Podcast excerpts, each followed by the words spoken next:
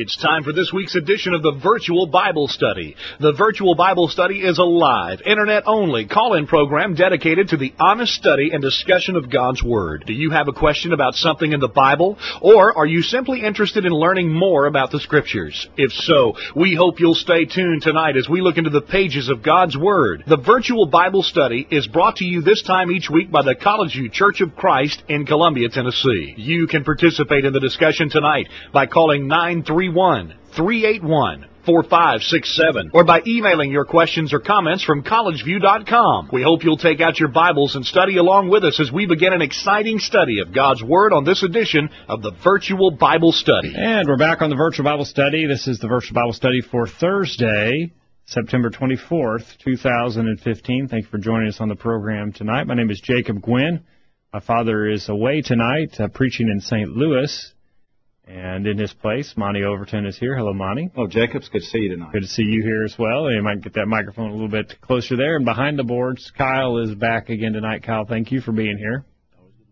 Good, happy to have you, and looking forward uh, to your participation as well on the program. And looking forward to hearing from you at 877-381-4567, questions at collegeview.com. We'll remind you, if you're watching us live, you can check out the chat room to the bottom of your video feed, sign in there chat with other listeners. And if you're listening to us in the recorded version, we welcome your comments at any time, questions at collegeview.com, and we would like to request suggestions for future editions of the virtual Bible study. If you have an idea or a question that you'd like discussed in this format, send it to questions at collegeview.com.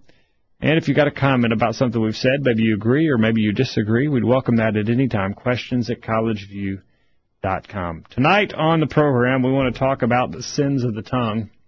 They are numerous. The scriptures warn us repeatedly about the sins of the tongue, and uh, we need to talk about them. We've talked about them in the past on the virtual Bible study, but it has been years, I believe, and so it's worthy uh, to discuss that topic again tonight. Monty, the scriptures are, are not short on warnings about the trouble that our tongue can get us into. There's plenty of places in the scriptures that it talks to us about controlling our mouth and controlling the things we say.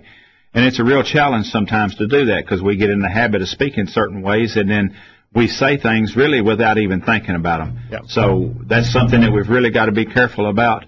Uh, those you've heard those saying think before you speak, and that's a that's a really important thing to do. Is always engage our brain as long as possible before we kick our tongue in gear, and hopefully that'll help limit some of our misspeaking. There you go.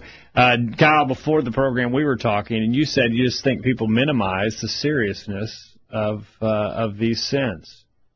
I think it's one of the most uh, overlooked. It's people just, even Christians, it's probably we rationalize in ourselves. We just try to think it's well. We we just don't think about our speech. It's one of the most often overlooked things that we do in our lives, and we really need to be vigilant about it, especially how we say it. That's our speech is probably one of the most important things people look at when they see a Christian. That's what they it reflects probably most first and most importantly about ourselves. So absolutely. So. Uh, so it is an important thing, and uh, we need to be aware of the sins. So we want to talk with you about those tonight. Give us your, your thoughts in the chat room. We asked earlier today to the update list, James chapter 3. We'll get into James chapter 3 in a minute, but it says the tongue cannot be tamed. Does that mean that mean that committing sins of the tongue is inevitable? If not, what does it mean? We'll talk about James chapter 3 in a minute because that's going to be a crucial part of our discussion tonight, uh, a, a, long discourse there on the tongue and the dangers of it. But verse 3 of James chapter 3 says the tongue cannot be tamed. Does that mean we're, we're wasting our time even talking about this tonight, Monty? Because we can't tame the tongue. We'll talk about that in a minute. And then we want to talk about how we can prevent other sins of the tongue. For instance, we want to talk about gossip, foul language, using the Lord's name in vain, lying, boasting, murmuring and complaining, and using euphemisms, all sins that we need to be careful of, and we want to talk about how we can avoid them on the program tonight. And then we want to talk about some consequences if we fail to control our tongue. Uh, consequences to our own souls and consequences to others as well. And so we're talking about the sins of the tongue on the program tonight. Again, 877 381 4567. Monty, we need to get over to James chapter 3 because it is a long discourse on the tongue and it is very explicit in uh, enumerating the dangers for us uh, that we must be aware that our tongue can do great harm. Beginning of verse 2 of James chapter 3, we read, For we all stumble in many things. If anyone does not stumble in word, he is a perfect man, able also to bridle the whole body. Indeed, we put bits in horses' mouths that they may obey us, and we turn their whole body. Look also at ships, although they are large and are driven by fierce winds, they are turned by a very small rudder, wherever the pilot desires. Even so the tongue is a little member and boasts great things. See how great a forest a little fire kindles. And the tongue is a fire, a world of iniquity. The tongue is so set among our members that it defiles the whole body, and sets on fire the course of nature, and it is set on fire by hell. For every kind of beast and bird, of reptile and creature of the sea is tamed and has been tamed by mankind. But no one, no one, no, I'm sorry, no man can tame the tongue. It is an unruly evil full of deadly poison. With it we bless our God and Father, and with it we curse men who have been made in the similitude of God. Out of the same mouth proceed blessing and cursing. My brethren, these things ought not so to be so. And so we see some serious dangers associated with the tongue. Monty there in verse 2 tells us if we, we're going to stumble in many things, and if you don't stumble in word or the way you use your tongue, you're a perfect man, able to bridle the whole body. Now, there's some confusion, I think, among people when they read that. Uh, some folks say, well, I'm not perfect, so I can't control my tongue. That's not what the passage is saying. Uh, it's saying that if you if you can get a hold of this, if you can, it is so it is so difficult to control your tongue. If you can control your tongue, you can control anything in your body. You can you can you have complete uh, you have demonstrated self control if you get to where you can control your tongue. You're not sinning with your tongue. Yeah, when you've learned to control what you say, you've become a very disciplined individual. And the discipline that's required to learn to control your tongue is so great that the other things about your body that you have to control seem to be almost inconsequential by comparison. That's right. And it's not uh, saying that you're perfect in that you don't ever sin, but it's saying you're perfect in that you're complete. The idea of perfection is the idea of completion. And when you're perfect, you in this fashion, you've got complete control of your body, your tongue included, if you can keep yourself from sinning with your tongue. You know, it's easy enough for most of us not to go out and commit a murder. Most of us don't have a problem with that sin. Uh, most of us aren't struggling with adultery or, or other things like that.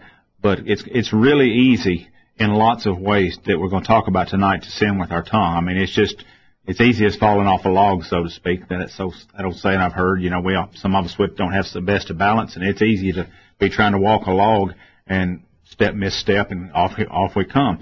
Well, misspeaking with our mouth is the same way. It's there's so many ways we can do it that you know it's it's it's simple to find one of them and fall right off in it if we're not extremely careful. All right, and it doesn't take much effort uh, to to use our tongues. If I'm going to if I'm going to punch you in the face, Monty, I've got to at least get over near you and and and rear back and do something with my tongue. I can just I can lash out with you instantaneously without much effort. And you so know, from across the room or on a different continent. We can call somebody now. Right. Telephone communication right. is so easy now. We right. can call somebody half a world away and be rude and insulting to them. Yeah. All right. So if you can control this again, right? It doesn't say it's impossible. It says it's extremely hard. If you can grasp this, and you can control anything about your body. Verse three. Indeed, we put bits in horses' mouths so they may obey us, and we turn their whole body. Look also at ships, although they are so large and are driven by fierce winds, they are turned by a very small rudder wherever the pilot desires. Talking about some things here that have control, that are small. Mm-hmm. The bit in the horse's mouth is a very small and insignificant thing, and yet it can make that horse go wherever it wants. Yeah. Uh, as same as the rudder on the on the ship. Again, a very small thing can turn a massive vessel and so it is with our bodies. If we go to verse 5. Even so the tongue is a little member and boasts great things. See how great a forest a little fire kindles. That our tongue is a very small member, Monty, but it can get in, get us into incredible tr- trouble, and it can cause incredible trouble for others. You know, when we think about it, I was somewhere where TV was on the other day. I don't remember where I was at now, but they had something on the television about some forest fires, I believe, in California talking about how many thousands or millions of acres the things was burning up. But typically those forest fires are started by one little spark or one little unattended ember, something that we, we would think would be inconsequential. Right. But it, its effect covers thousands and thousands of acres, sometimes millions of acres. And, uh, I remember years ago when my kids was little, we went out west and Yellowstone Park had burnt the year before, so we went through Yellowstone, and it just seems like in huge, huge amounts of land had been burned over up there. All started by one little little ember that would seem like it didn't amount to anything, and that you couldn't have even got a campfire going out of to cook a, a meal. Well, it burned a massive amount of territory. Well, our tongue's the same way with just some little something that we might say that we would maybe think is inconsequential can do great harm and just it can spread because we said it then somebody else is going to say it they might say well he's supposed to be a christian if he can talk that way i can and and then they influence other people and the next thing you know there's huge amount of damage has been done by some little thing that we said without thinking A careless spark Yeah. that we uh, deposited with our tongue. Yeah. And it's caused great damage. That's right. Uh, the tongue is in verse 6 uh, is a fire, a world of iniquity. The tongue is so set among our members that it defiles the whole body and sets on fire the course of nature and is set on fire by hell. Again, uh, just a little bit can make cause great damage. And this is a small member, but it, it can defile our whole body, Monty, and uh, and cause us to be worthless uh, in the service of God if we don't get control of this uh, small member. And so we've got to understand the damages here. Uh, now, verse 7 and 8, the verses that we had in question earlier in our update list. For every kind of beast and bird and, and of, of reptile and creature of the sea is tamed and has been tamed by mankind. Verse 8 of James chapter 3. But no man can tame the tongue. It is an unruly evil full of deadly poison. No man can tame the tongue. Now, on the surface, someone might say, well, we're wasting our time tonight because it says here that I'm not going to be able to control this thing. I can't tame it. I, you know, I'm just, I just, it's just the way I am, Monty. Sometimes I just run off at the mouth. Sometimes I get, I get upset and I just, it just comes out. And, and see there, verse 8 says, no man can tame the tongue, and so, well, I guess it's okay. Well, no, it's not okay. in this idea that no man can tame the tongue, it's my understanding that there is this uh, passage is saying most every kind of animal has been tamed by man and, and used as a some type of beast of burden or to accomplish some purpose for them. There's a couple of animals, animals I think that they say can't be tamed. I think a Cape buffalo maybe. Oh, really? Or- yeah, and I think a zebra. That's why I is- don't have a pet Cape Yeah. buffalo, huh? but uh, that, but anyhow, the fact that they can't be tamed, you think of a snake, a, uh, like a cobra or something. Yeah. You can't really tame them. That you've all, but the idea is, if you can't tame it, it, but it can be controlled. We can make these animals that can't be tamed go where we want them to go. We may not, they may not be docile. We might not be can, able to pet them and you know ride them or whatever. But we can make, we can harness them and make them go where we want to go. We can harness our tongue and make it do what we want it to do. But it doesn't mean that we're not constantly having to watch it. When I go out in the field with our cattle, our cattle are very, relatively tame and, but I always keep an eye on them because you never know when one of the lunatics is going to decide he wants to stomp on you. Okay. And so the, your tongue is the same way. You might have it in control, but you got to keep a constant eye on it because you never know when it's going to want to bust loose and All cause right. you harm. All right, here's the deal. We can take a we can take a dangerous lion, Monty, and you've Mhm. probably been to the circus with the lion tamer, and he puts himself in that the little circular ring, that circular fence there with Mhm. that that lion, and uh, he, he gets that lion up on that uh, pedestal, and you know he he's got that lion trained in such a way he can turn his back on that lion, and he's confident that lion's not going to jump down and, and eat him uh, for dinner. He's got that lion tamed. Our tongue is never going to be like that. We're never going to be able to put it in the corner and say, you stay there and don't get into any trouble. We're always going to, as you mentioned, have to keep our eye on that, on that, on our tongue and guard it because at any time it can, uh, become dangerous. We've got You to know, I was watching a video not long back that illustrated this. They was had this grizzly bear, and I think that's an animal also that you're really not supposed to be able to tame in any meaningful way. But apparently they thought they had this one tamed, and they was in the pen and they was doing whatever they was doing with it. Well, the next thing you know, this bear done whipped around and grabbed and bit this guy in the throat, and the guy wound up dying from it. Yeah. And but he thought he was safe. You know, they was in the pen, and they thought the bear was, and they wasn't paying enough attention to it. Well, the, we got to learn that lesson right there about our tongue. We might think we've got it in good control. We might think we're safe with that thing, but if we ain't careful, it's going to turn around and cause us great damage. All right, uh, some comments in the chat room. Josh says it is important to note that no man can tame the tongue. Paul wrote that I can do all things through Christ which strengtheneth me. So Josh says no man can tame the tongue, but uh, we, with Christ and God's help, we can uh, be successful at controlling our tongue. David says the tongue cannot be tamed. Something tame is something that you can let your guard down with, like a tame, well-trained dog. The tongue is something we cannot tame. We must always be aware and exercise control of our speech, guarding against things such as lying, bad language, slander, etc. And he also agrees with Josh says uh, it's not going to be tamed by man. And so certainly James chapter 3 verse 8 is not telling us it's a futile effort to try and control your speech. It's not what James is saying here.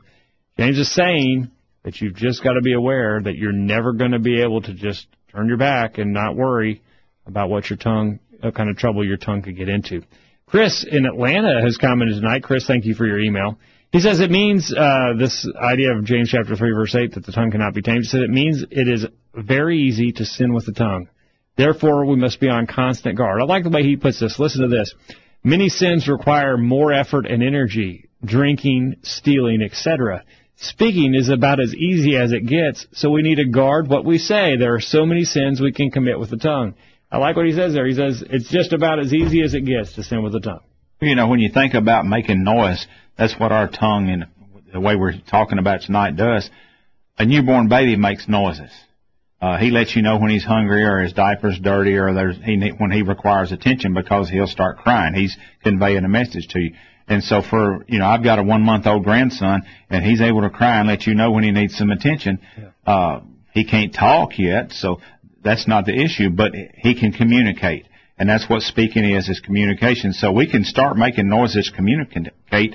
And if a one month old baby can do it, like uh, Chris said here, it's an easy thing. It's about as easy as it gets. So we need to start early and and stay long at, con- at watching out what we say. All right, we're going to take a break. When we get back, we'll take your thoughts. We need to get into some of these dangers, these sins that we've talked about, and how we can avoid them. We'll get to the sin of gossip. Uh, I think that one is going to take a while to talk about. Uh, but uh, we need to get into that. That's a sin. We'll talk about some foul language and using the Lord's name in vain, and we'll get your thoughts on the other side of the break as well. Don't go anywhere. The virtual Bible study will continue right after this. There's more of the virtual Bible study to come after these important messages. Stay tuned. Hi, I'm Kent Baumgartner. And I'm Mindy. We're from Jackson, Tennessee, and we love to listen to the virtual Bible study.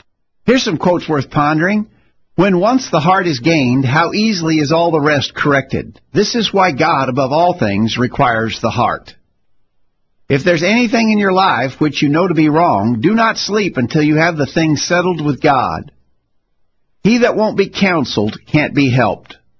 Man, wish I'd said that. See, I told you we'd be back. The virtual Bible study continues. And we're back on the program tonight. Appreciate Monty for sitting in my dad's seat. Appreciate Kyle for being here as well. And we appreciate you for being on the other end of the line. So we talk about sins of the tongue and how we've got to watch our mouth and watch what we say. And, uh, Monty, before the program, you told me that you're just going to start, uh, to be careful not to say anything wrong tonight. You're just not going to say anything at all and uh, get lockjaw on me. Yeah, if we don't talk, we don't have to worry about yeah. sinning. Well, you got to talk for the next 45 minutes, and oh, you can okay. do that when you get home tonight. That'll keep you out of trouble with your wife, maybe. Just yeah. just keep it keep it quiet. She already tells me I don't ever talk to her. So. Okay, okay. Well, that'll get I'm you. practicing. All right. Uh, uh, we're t- looking at uh, the, the dangers of the tongue, and uh, we've got to make sure that we understand that our tongues say things about us and about our heart. Jesus said in Matthew uh, numerous times that the tongue d- displays to everyone the condition of our heart.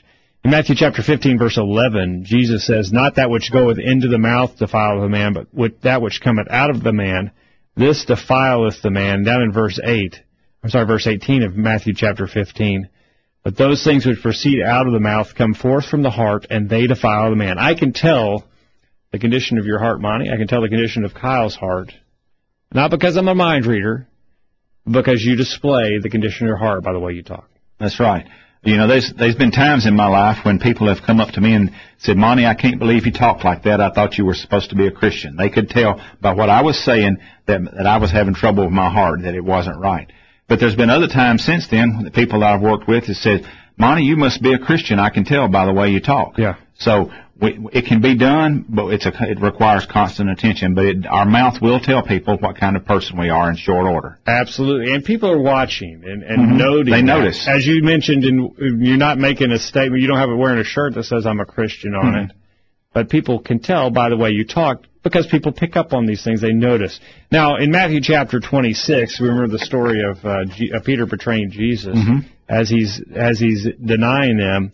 Uh, verse 73 of Matthew 26. After a while uh, came unto him they that stood by and said to Peter, Surely thou art one of them, for thy speech betrays thee. The way Peter was t- talking uh, showed that he was uh, associated with those who had been following Christ. Mhm. I think this was more of his dialect rather than this particular things he was saying, uh, maybe his accent.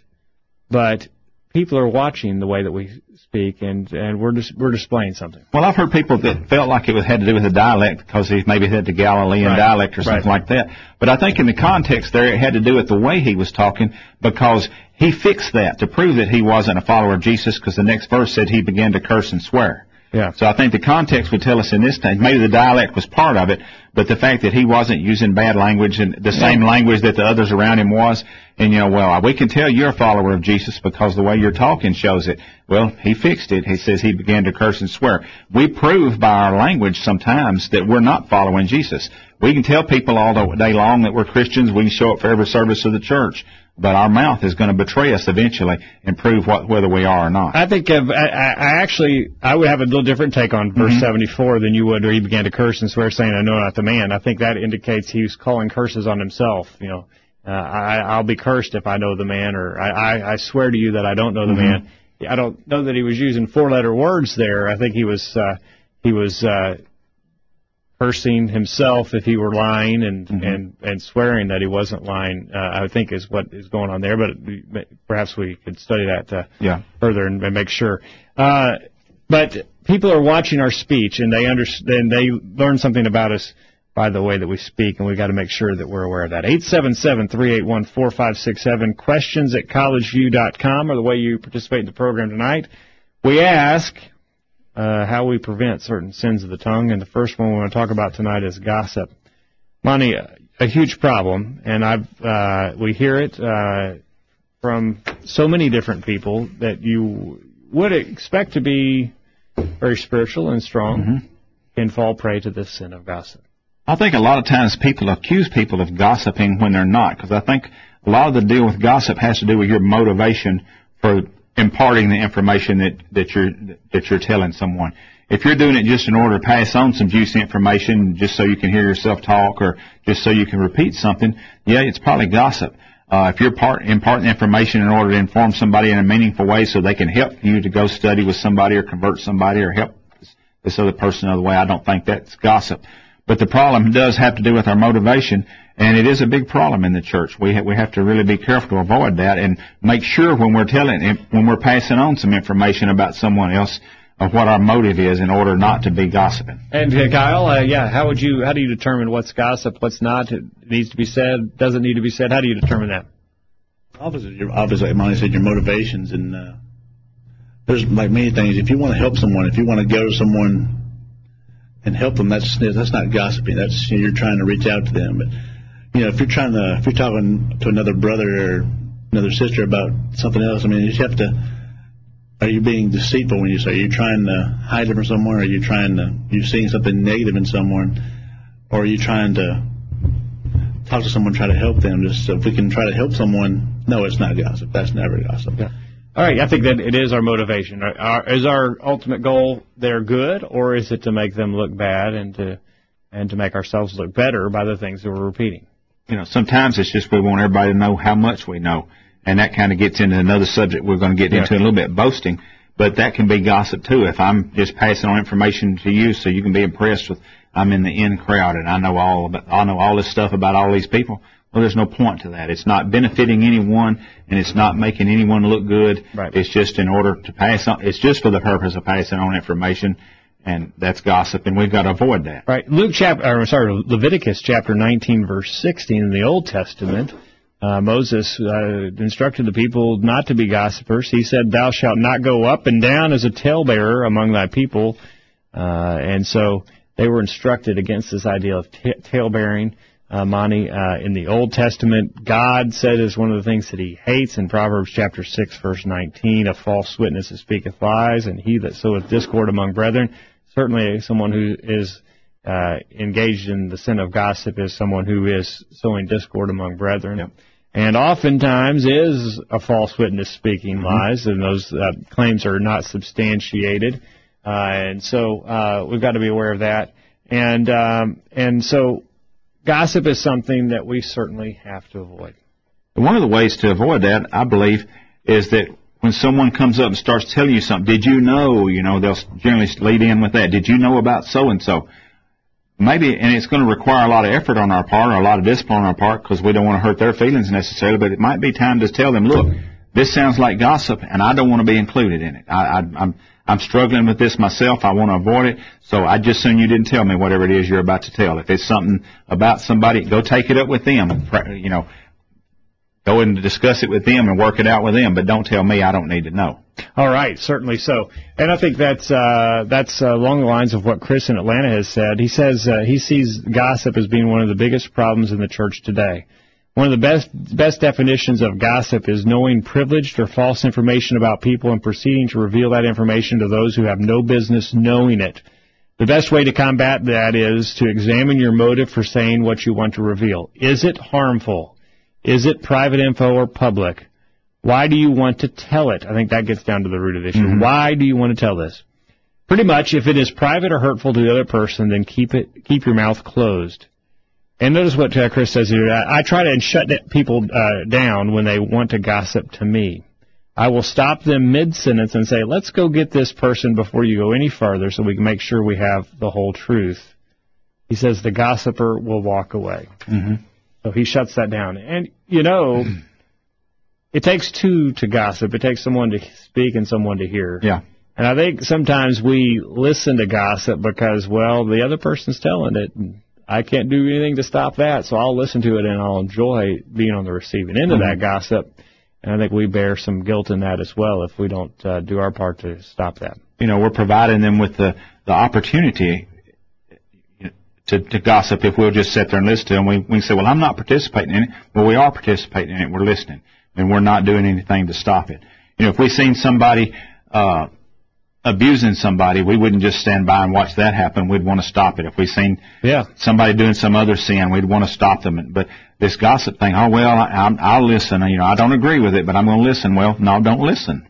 you know, we need to get that out of our our head. Goes, what's that, it's Kyle? like, as long as it's not about you. That's Yeah. it right there. It's, it's, Well, here's a question. Tanya poses an interesting question in the chat room. Tanya says, I've heard it said, if it is truthful, then it's not gossip. But she asked, but does the word gossip have to be a lie? It's, if it's truthful, it's not gossip. It sounds to me like someone's looking for a loophole there or an excuse to gossip. What do you think about that, Kyle? oh, obviously, it's uh, just because it's a truth. I mean, that's you know, most times gossip. It's probably 50-50, I guess. If it's gossip, it could be truth or it could be a lie. But it's just the the motivations that have to do with a lie. The motivation, yeah. Uh, I could have I could have a true fact about you, Kyle, that uh, the shortcoming in your life, and I I could spread it around to everyone, but even though it's true, me spreading it around doesn't. Uh, it's still gossip if I'm not doing it in an effort to correct Kyle, and uh, but I'm instead running him down and trying to spread a matter. You know, we might know about somebody that in the past has had a problem with some sin in their life. Mm-hmm. and and they've confessed it, admitted it, and they've repented of it and fixed it.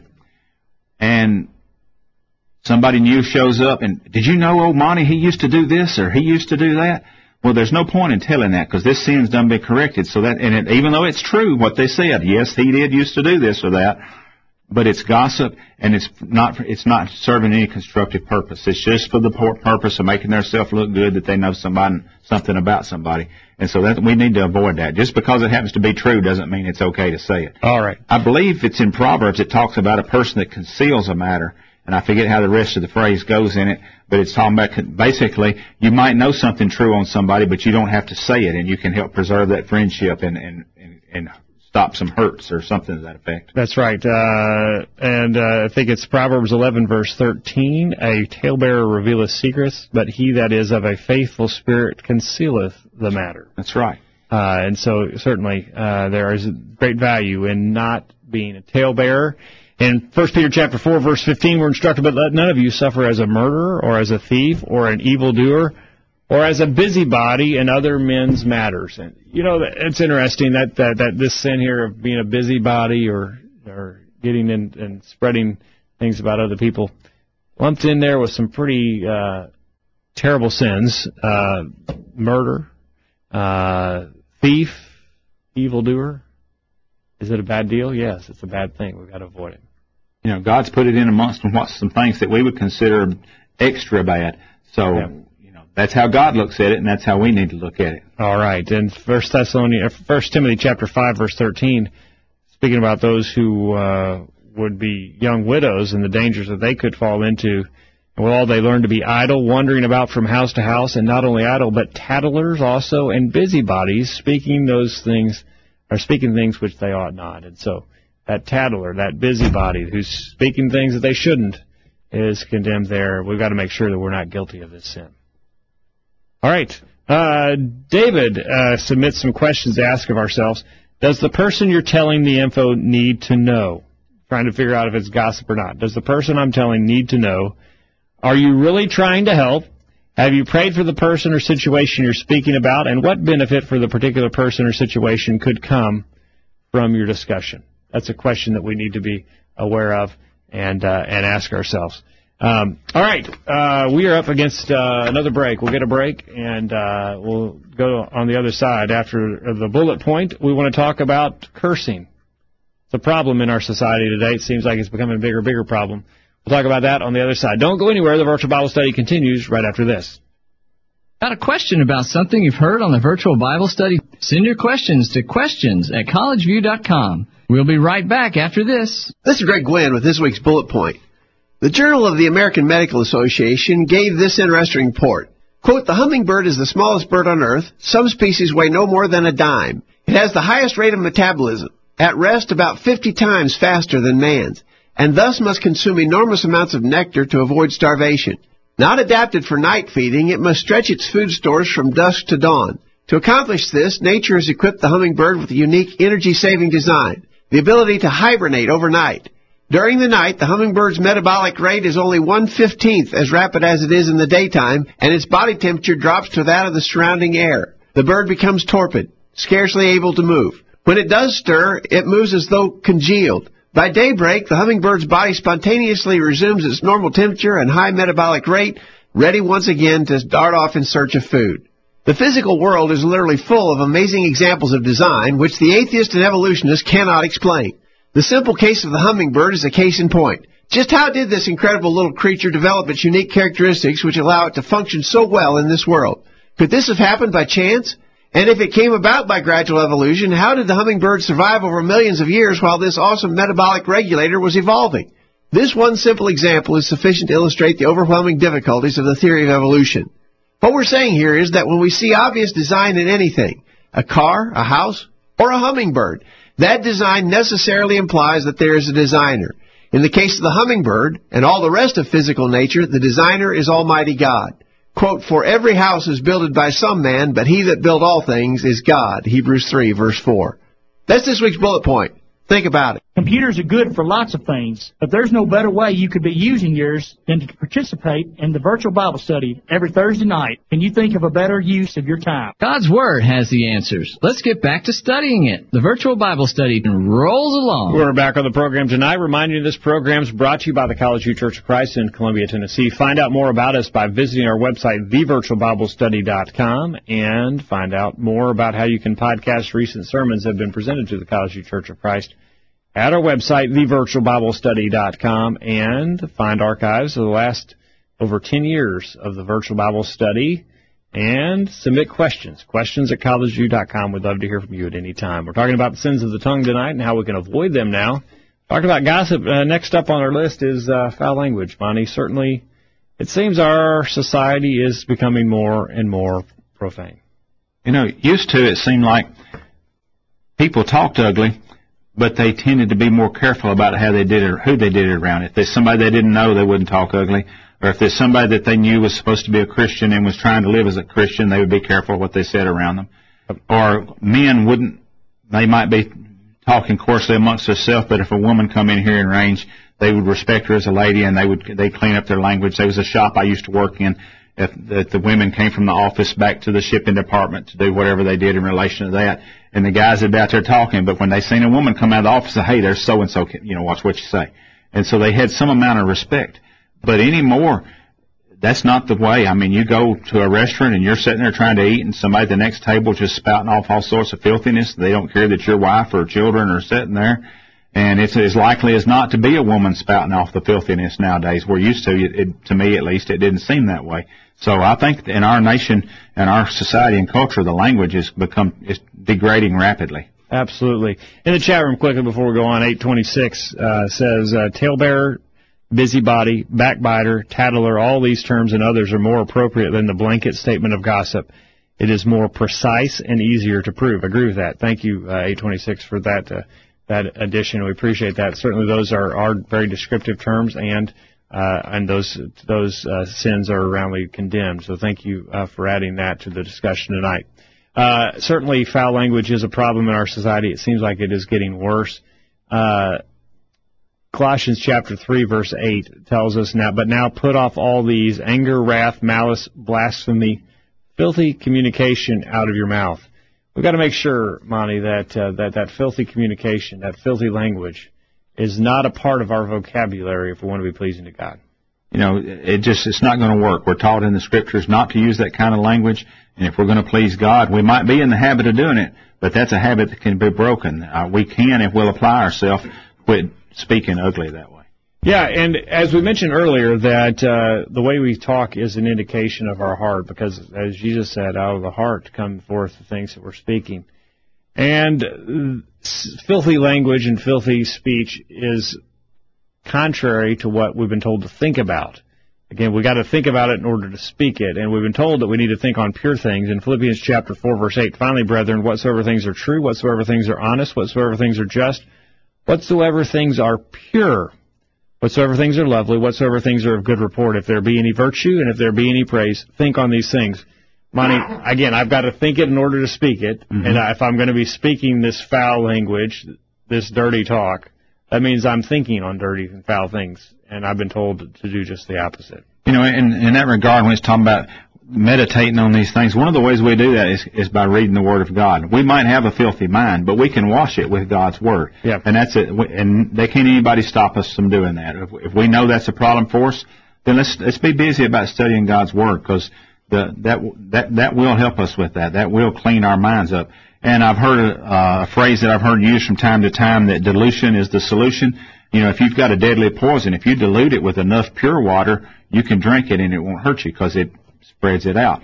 Well, we can dilute the filth in our mind with God's Word, and we put enough of it in there, and that filth is not going to have to be a problem for us anymore. All right. Uh, Ephesians chapter 5, verse 4 tells us, uh, neither foolishness nor foolish talking nor coarse jesting, which are not fitting, but rather giving of thanks. We're told to avoid coarse jesting. Uh, Monty, I think that gets into that, uh, some of those, uh, some of that speech that uh, may look good on the surface, but maybe there's another meaning associated with it, the double mm-hmm. entendre and stuff like that, uh, where I'm saying something, but I've got a there's a dirty angle that I'm trying to get out of that. Uh, I'm saying something that on the surface seems okay, but there's there's a hidden meaning to that, and that's mm-hmm. what I'm really trying to convey. No difference there. I'm still thinking the thoughts that I'm trying to convey, and I'm trying to get those thoughts in your mind as well and uh, no no business with the of the Christian being engaged in that coarse jest. You know, I've heard people before using that type of language, and when somebody rebuked them for, well, you've just got a dirty mind, or you wouldn't have thought that. No, I wouldn't have thought it if you hadn't said it, because that's exactly what you meant to be saying, right. but in such a way that if somebody rebuked you, you could kind of turn it back on them. So we need to be careful what we say in that regard, and, and it gets back to looking at our own motivation. Why am I saying this? Yeah, I, I need I need to examine myself and like and take care of my motivations and my attitude. Chris is on the same page as us again tonight with his email. He says, learn to think before you speak as you're trying to keep uh, this foul language out of your vocabulary. He says, if this type of language seems to come natural, then you may have a heart issue to deal with. Again, if you're talking, if you're speaking foul language, that tells us, and that tell, should tell you that your heart is not right, as, as Chris has said. So excellent comments there. That's right. So like we're saying, fix it by applying yourself to God's Word, because as we said a while ago, we we can't tame our tongue, but with God's help we can, and he, He's provided us a means for doing that. Now, Kyle, the, when I'm around others who are using this language, then that becomes a little bit more natural for me, and that's because I'm allowing the things that they're saying to enter my heart, and I'm dwelling on them, and so I got to make sure that I isolate myself, perhaps, from uh, those influences that would cause me to think in, in these ways. That's like uh, who you associate with and what you watch on television, all that stuff. It's like a what you take in is what you put out. That's like it's we use that example many times with anything like especially what you watch on TV, what you take in your life, the people you associate with. You need to be mindful of all of that. Anything that you your daily life, you just really have to watch and just like I said, uh, make sure you're purifying yourself, even with uh, just have to watch what you do. Yeah, absolutely. So if we need any motivation to be careful about the things that we take into our mind, then certainly this uh, this instruction to avoid uh, this dirty language certainly would be a good motivator to keep ourselves pure. You know, one of the things that I noticed years ago when I was in the habit of using foul language was there were certain places I went, and certain people I was around that I didn't talk that way. And so one, so I got to notice, and it depended on who I was with. And so one of the things that I did is I changed jobs. So I went to a new place to work where nobody knew me, and everybody, for all they knew, I was a, a clean talking person, so I didn't have that habit of talking ugly around these people. So that's one of the things I've done to help me clean up my language. Yep. And so this foul language is a sin, and we've got to do whatever it takes to, to fix it. It's not with something. We have to repent of it if we're going to be right with God. All right, let's quickly before the break uh, talk about uh, the next sin that we want to be aware of, and I think it is a sin that's becoming more prevalent in our society as well, and that is using the Lord's name in vain. It seems Monty, that no one uh, these days can get excited without taking the Lord's name in vain. Yeah, you hear it all all around, and uh, and someone is excited, someone is scared, someone is shocked. Immediately, God's name gets used in vain, not because uh, they are speaking of God uh, in a reverent way, just because they're just throwing the name around. Yeah, they just it's a casual thing. It's yeah. I mean, they, God's name gets thrown around more loosely than my name does, and, and it, Yeah. it should. If we speak, if we use the term God or Jesus or whatever like that, when we use those, we need to be using it in a respectful way because they deserve our respect. And when we use it, I mean, if somebody was using my name talking about me or to me in a disrespectful way, it would hurt my feelings. I mean, we're all that way, and so why should God be any less offended by us misusing His name? Uh, in Exodus chapter 20, verse 7, the Israelites in the Old Testament uh, were instructed, Thou shalt not take the name of the Lord thy God in vain, for the Lord will not hold him guiltless that taketh his name in vain. So it was one of the Ten Commandments for the children of Israel that they needed to not take the Lord's name in vain. But uh, I think it's a, a command that uh, we need to follow today. Not that we're under the Old Testament, but I think we see similar uh, instructions today. For instance, in the um, the model prayer in Matthew chapter six, verse nine, Jesus said, "We're to address the Father, our Father which art in heaven, hallowed be Thy name." His name, there's uh, is uh, something that should be held in respect, and uh, and certainly when we're using it uh, flippantly, we're not uh, hallowing His name. You know, there's a radio program that I used to listen to. It was related to financial matters, and the guy was all the time talking about what a Christian he was, but he was real loose with with God's name, and I got to where I just wouldn't listen to him anymore. I thought, you know, I don't have to hear this. That's one way I can fix what comes into my mind. I can turn the radio off. Yeah, absolutely. And Chris in Atlanta says this is a huge pet peeve of mine, especially when used by members of the church. We need to realize what it means to use the Lord's name in vain and learn to have a proper fear and respect. Again, uh, Kyle, as we talk about this, using the Lord's name flippantly and disrespectfully does show a condition of the heart that uh, I don't reverence the Lord like I should when I'm using His name in this way. Uh, definitely not. It's something that's um, they even uh, they've got of course now they got it shortened down to just those you know three little letters. Like it's All just, right. The hashtag. It's just Yeah, yeah. It's so casual. It's Yeah, yeah let's let's talk about that quickly. We'll jump uh, jump subjects here. Uh, these euphemisms, Monty, uh, where folks don't say God's name, but they'll use some shortened version of it, uh, uh, gosh or gee or golly or nowadays. Uh, well, it's not those aren't those terms are sort of antiquated. I think now now Mhm. it's OMG, oh my God. Mm-hmm. Well, is that any different than using the name? Well, anytime we're using it in a way that's not reverence and showing piousness toward God, then I, I believe that we're using it in vain, and, it, and it's condemned in the Bible, in the Old Testament and the New Testament. Uh, we we just we've got to avoid that. If we're not using God's a, a, a title referring to God or Jesus or the Holy Spirit in a respectful and reverential way, Yeah. then we're doing wrong. Yeah, I mean, it's same as I mean, uh, I I can refer to you by your name or by a nickname or some short shortened name. I Mhm. could call you M, but uh, the same the same effect is there that I've I've. But we're still talking about the same person right, or thing. Right, right. And so if it, and we're conveying the same uh, Same message. Same message. Someone might say, "Well, I don't mean God when I say gosh or golly or OMG. I'm not really. I, that's not what I mean."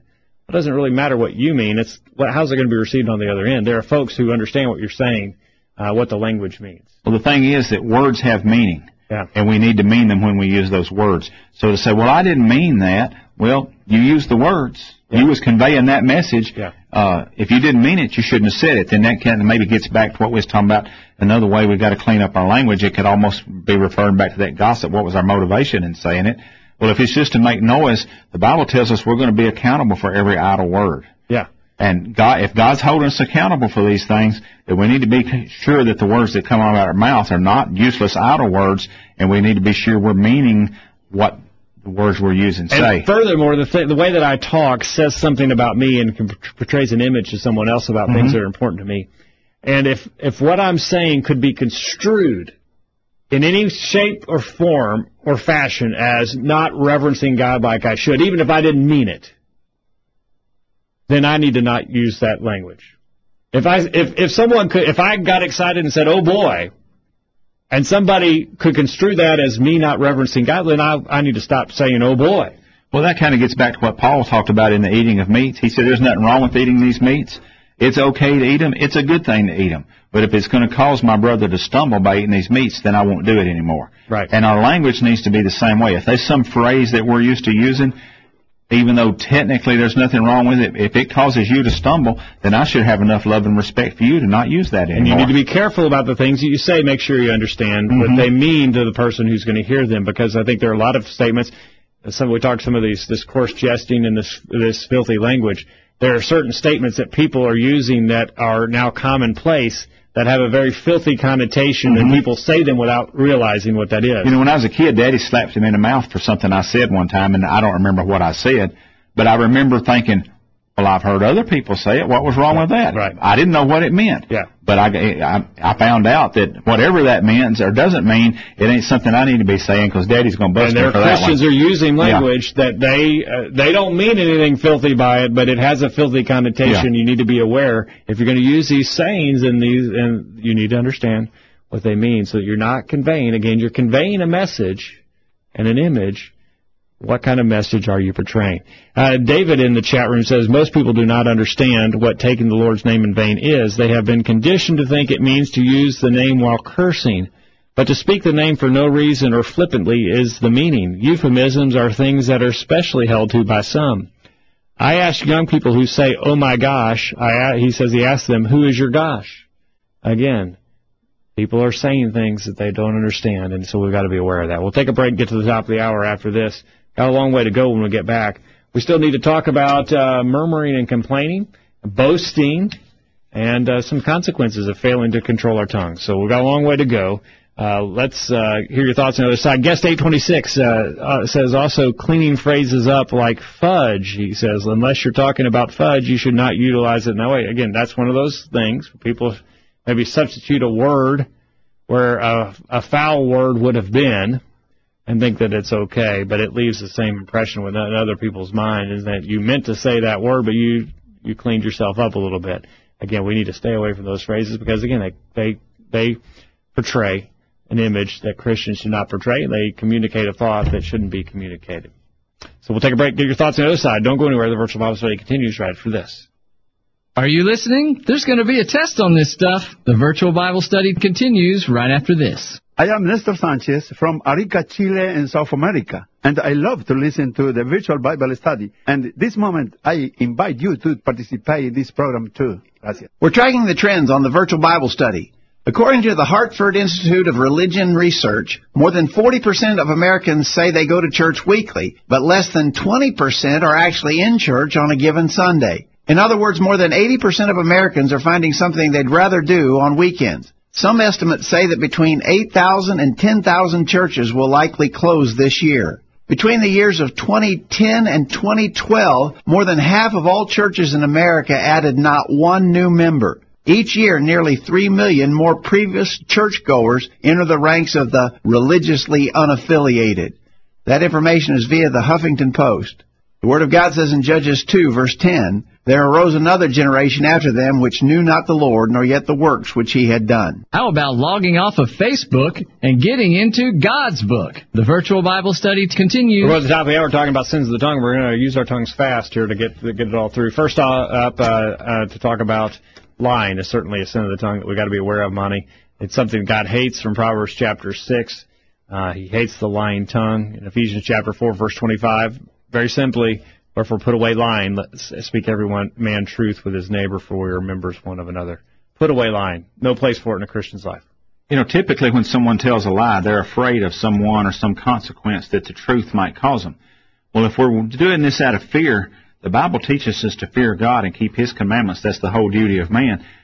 I should be far and away more shaken in my shoes afraid of God than I should ever be of any man here because the worst a man can do is kill me but God can destroy my soul in hell. The scriptures teach us. Yeah. So if it, if we're lying because of fear, then just fear God and, and put away the lying. All right. The book of Revelation tells us that all liars will have their part in the lake which burneth with fire and brimstone in uh, Revelation chapter 21 verse 8 and so lying has whatever consequence I'm trying to avoid here on earth that would cause me to tell a lie is not going to be as bad as that, that consequence lying into uh, that fire and brimstone that's right uh, Chris says, try to be truthful even when it hurts. In the long run, you'll be better off. We need to realize it is much more important what God thinks of us than what man thinks. So thank you for that, Chris. And then the next uh, sin that we need to talk about is boasting or bragging.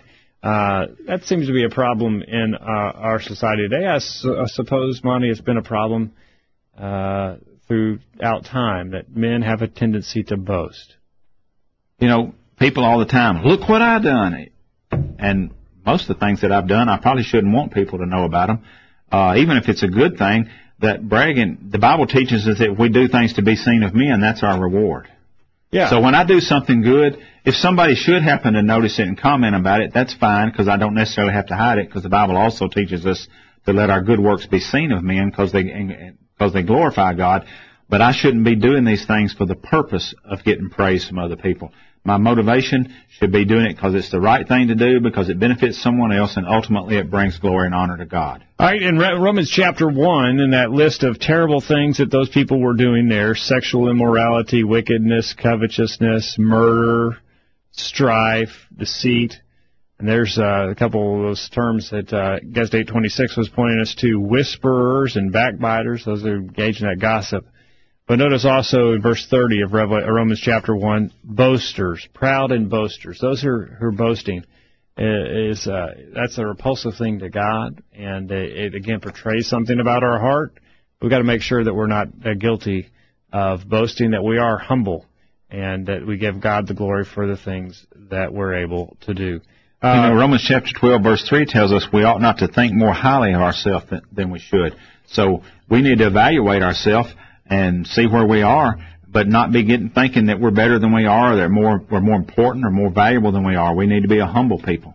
Yeah, I'm thinking of the uh, incident uh, in which the uh, ruler uh, was eaten with worms because he mm-hmm. didn't give God the glory. They said he was a god in Acts chapter 12. Um, he was eaten of worms and died uh, there when uh, he failed to give God the glory. He was proud and puffed up, and uh, we can do the same as well. Um, and so that was Herod that uh, mm-hmm. that had been eaten with worms. Uh, pride and boasting are certainly a problem. We've got to make sure we're not guilty of that. Next up on our list as we go faster to the end of the hour, uh, murmuring and complaining. Now this is one, Monty, that uh, certainly is a sin that, again, we talk about sins of the tongue can be very easy to fall into. Murmuring and complaining is certainly one of those. You know, it's real easy when things aren't going the way we would want them to to, to sit around and gripe about it. And when we think of this murmuring and complaining, typically that's sort of a lot like the gossip thing. It's sort of a behind the scenes thing. Well, did you know what they done over wherever? I, I just don't agree with that. I think it should have been done like this, or you know, we something along that order. Uh, first off, uh, it, referring back to what we was talking about, not thinking more highly of ourselves than we ought to. Well, a lot of this complaining is it's not done the way I would have done it. Well, maybe my way ain't the best way. I need to stop and think about that. And maybe my way is the best way, but it might be keeping peace in the family to let let's do it another way. It'll still work. It might not work as well. So let's don't be murmuring. Let's not be backbiting. Let's not be complaining about things, but finding the best outlook we can about everything. Yeah, and uh, you know the um, it's easy to murmur and complain, as you said, against others. Maybe Kyle, maybe about our lot in life, complain about our job, complain about the weather, complain about my backache, and things like that. It's easy trap to fall into and one of those sins it's easy for us to commit. Uh, well, definitely. This is uh, apart from uh, uh, gossiping. This is something that you probably do, uh, like Monty said, it's something that you do in your own personal life about your own, if your lot in life. You're just you see someone else who has it better, or someone who that you went to school with, or something that just it's easy to be envious of someone, but really uh, you have to be. Uh, strive for your own happiness and really try to be satisfied with what you have. And if, if you're not happy, you need to try to change that. Don't be sitting there complaining about what someone else has. You need to try to strive for your own life. Yeah, it, it, talking about that, uh, how the Israelites were guilty of this in 1 Corinthians chapter 10, verse 10 references us to them and were instructed, neither murmur ye, as some of them also murmured and were destroyed of the destroyer. Things weren't perfect for the Israelites as they were uh, leaving Egypt, but certainly they were blessed. And they focused on the negative rather on the positive, and they murmured, and uh, and God was very upset with them for that. You know, you would think, and you know, I'm not starving to death in the wilderness, so I'm I'm not there, so it's easy to say. But to me, you'd think you'd be happier being starving to death in the wilderness as a follower of God than a an abused slave in Egypt. Yeah. Well, yeah, and um, and certainly if we stop and focus on the blessings that we've been given, certainly we'll, we won't be able to murmur. Even though things are not exactly the way we'd want them to be, we need to be content and thankful for what we've got and, and count our blessings. You know, I thought about that a lot when my wife was going through cancer and the cancer treatments and all that she went through, and, and that was pretty tough. But we would go to get her treatments when we, when we went, and uh, there was people there that was a lot worse off than she was. They was, I mean, it's been 10 years since she had to deal with that, and so she's got hopefully gotten past it and don't won't have to deal with it anymore. Some of those people that was there at that same time has died. So what the, my point is, when we think we've got it bad, it's easy if we'll just apply ourselves to look around, find somebody's got it worse, and we realize really we we don't have anything much to complain about. It may not be exactly like we'd want it, but it's not near as bad as others. And the other it. problem, and, and we need to get on, but the other problem with looking around at others is we look around at others and we uh, uh, assume that everything is mm-hmm. good in their life and that, the, that, that they've got it on easy street when we know our difficulties and struggles, and so we we envision that it's better for everyone else, and it certainly isn't. That isn't always the case. Uh, Chris in Atlanta says we need to realize we should be trying to build others up and be servants. It is possible to do this if we complain. If we have a legi- legitimate concern, then we should address it directly to the party or parties involved. I often wonder what our children think of the preacher and elders after Sunday afternoon lunch. I have been at the table when they were just ripped apart by other members. I no longer tolerate that and regret participating and not standing up in my younger adult life to folks when they did it and also not keeping my own mouth closed. Thank you for that, Kyle. I mean, uh, sorry, Chris. Um, Hey, on the line of euphemisms, Chris said uh, this goes along with foul language and dirty jokes. We need to think before we speak. Again, if it comes natural and often to uh, to us, then we may have a heart issue that needs to be dealt with. He references Matthew 15:18, which we referenced earlier, but what comes out of the mouth proceeds from the heart. All right, quickly. Uh, in the chat room, um, David says murmuring and complaining can be battled against with the proper mindset.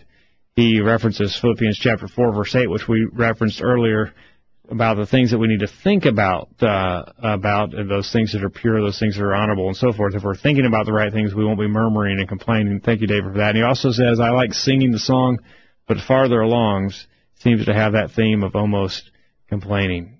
Um, oh, he said, "I like singing the song, but farther the song farther along seems to have that almost that theme of complaining."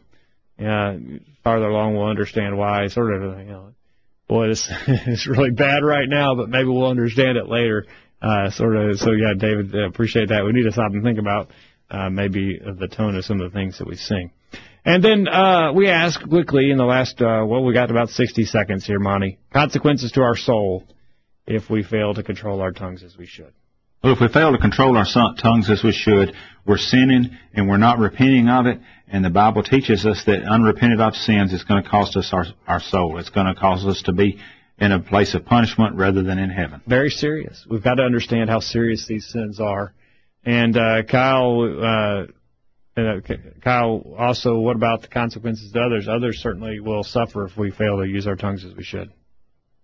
Oh, definitely. It's uh, especially you have to always take into account our role as a Christian. We need to be uh, the light of the world, and especially if we're any kind of negativity in our lives. If we're vocalizing just horrible things, we just nobody's going to want to become a Christian if we're just sitting there bad mouthing all the time. Just Cer- really cer- taking that. Certainly, Chris in Atlanta says uh, it can hurt others, set a bad example, and could off could even cause them to give up and lose their souls. It pains me deeply to say this, but it seems church people are sometimes the most vicious with their tongues, and this ought not to be. Amen to that, Chris. Appreciate your thoughts tonight. We need to close with Ephesians chapter 4, verse 29. Let no corrupt communication proceed out of your mouth Notice this, but that which is good to the use of edifying, that it may minister grace to the hearers. Monty, the things that I say need to be uh, directed at in- encouraging others. Everything I say, it ought to have the effect of making you want to be a better person. It ought to make Kyle, it ought to make encourage you uh, to think about things that are pure. It ought to encourage us uh, all to focus on serving God rather than discouraging or tempting other people. I need to make sure that my speech has the effect on others of encouraging them to be closer to God.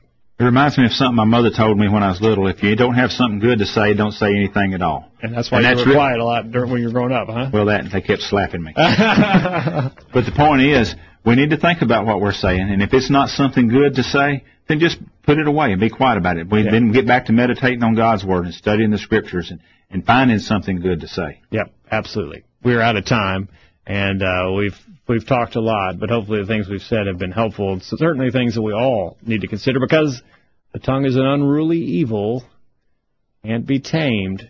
Never going to be able to put it on autopilot and say I got this one under control. Always got to keep a guard of our tongue and the things that we're saying. Monty, thank you for being here tonight. Thank you, Jacob, for, for the opportunity. discussion. Enjoyed discussing with you. Kyle, thank you as well. Enjoyed uh, the discussion with you. Glad to be here. And thank you for being on the other end of the line. We hope you benefited from our study and discussion of God's Word. Hope you make plans to be back here this time next week for another edition of the Virtual Bible Study. And in the meantime, we encourage you to put God first in your life, study His inspired Word, the Bible, and live by it every day. You'll never regret it. Thanks for listening to the virtual Bible study brought to you by the Collegevue Church of Christ. The Collegevue Church of Christ meets at 1618 Hampshire Pike in Columbia, Tennessee. If you are in the Columbia, Tennessee area, we encourage you to worship with the Collegevue Church of Christ on Sunday mornings at 9.30 and on Sunday evenings at 6 o'clock. The Collegevue Church of Christ also welcomes you to attend their Wednesday night Bible studies at 7 o'clock. If you have any questions about something that was said on tonight's broadcast or would like more information about the College Collegevue Church of Christ, please call 931-381-4567. That number again, 931-381-4567. Or for more information on the internet, visit collegevue.com. Be sure to tune into the virtual Bible study this time next Thursday for another informative study of God's Word.